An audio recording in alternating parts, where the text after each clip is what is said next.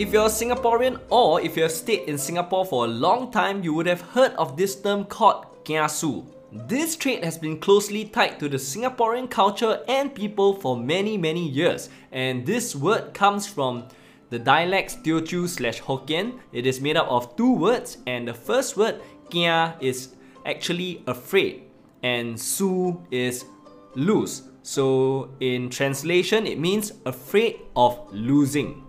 And this term basically means that when people are afraid to lose, they will become very competitive and try to be the first or to win in something.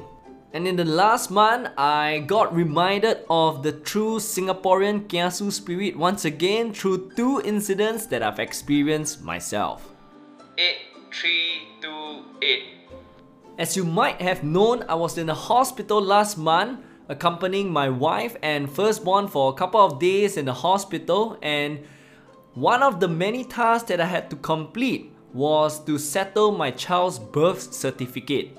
I applied the birth certificate through an app called Life SG. This is not a promoted post, but that app is really a good one by GovTech. You can check it out. There are many services inside. But back to the story, I applied through the app and I was supposed to collect it at either the ICA or in the hospital itself um, probably one or two days later. So I opt for the option to collect it in the hospital.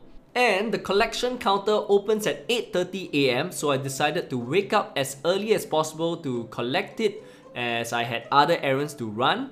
I woke up at about 8.20 am. I did not wash my face. I did not brush my teeth. But I guess that is the perk of wearing a mask during this pandemic situation. So I put on my mask, I put on my cap, and I walked to the lift lobby.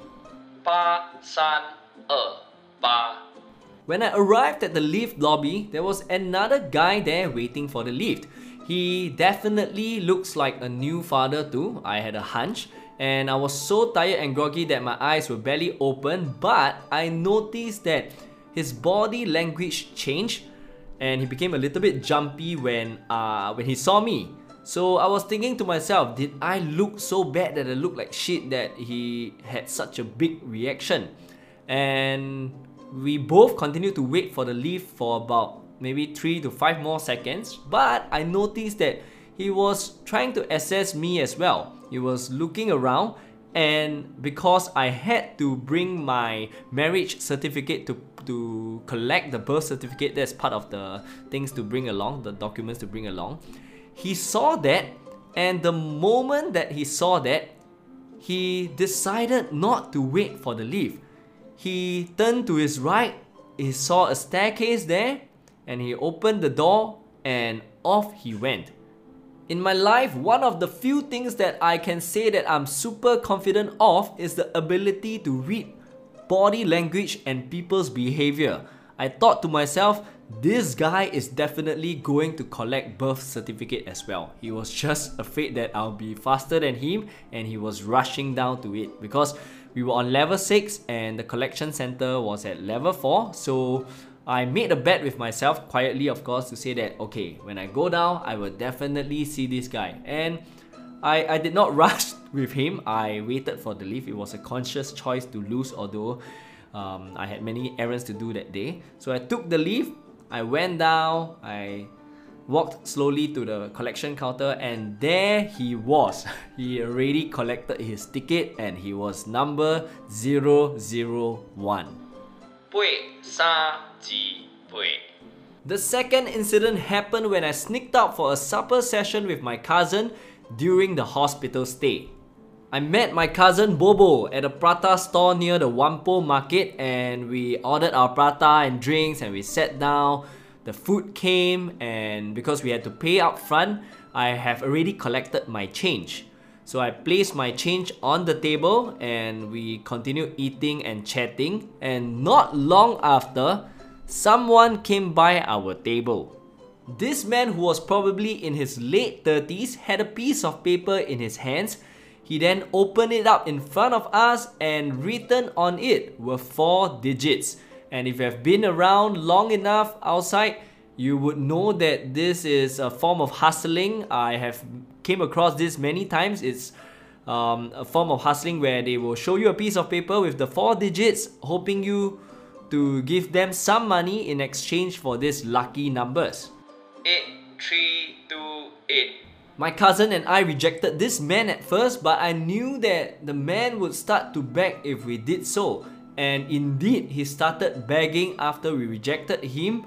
So I thought, okay, why not just help this brother out a little bit? And since I have the change on my table, I decided to give him some coins. I had a dollar 60 cents of coin on the table, but because I was eating and I only managed to pick up two coins, which was $1.50, I passed it to him. And I thought that would make him happy, but he did not stop at that. He saw the remaining 10 cents there and he started saying, 一块六,块六, which is 160 in, in Chinese. He said 160, 160. And he helped himself to that last 10 cents on the table and then he took the 160 off. He did not even give us that paper. I think he would reuse the number again and he just happily walked off. 八三二八 When I first told my wife this incident, she said this is not kiasu what. But to me, I feel that the act of surviving, survival skills and hustling comes a little bit from the concept of kiasuness. And yes, the numbers 8328 that you've been hearing on repeat mode are the four digits that the guy showed us. I did not buy it because I am not exactly lucky with 4D, so I don't really believe in it. But if any of you is listening to this, you can go ahead and buy it. And if you do, let's see if Lady Luck is with you. Don't get me wrong, I'm not saying that kiasu is a negative trait because if you look at it on a nation's level, with Singapore being such a small country with limited resources, maybe it was us being kiasu that allowed us to survive and flourish for this many years.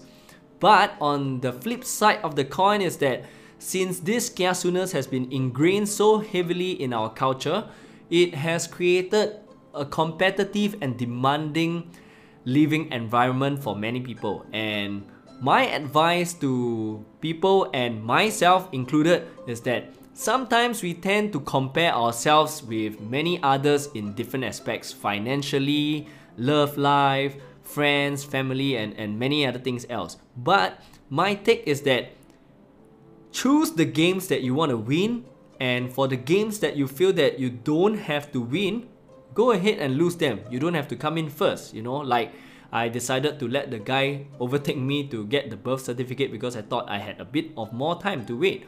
So focus on your own game. Don't get too lost in this red race. And if not i will see you next sunday at the SSHM podcast. And if you have been loving my content, I hope you can share it with your loved ones. And I wish you a good evening and weekend. Bye bye.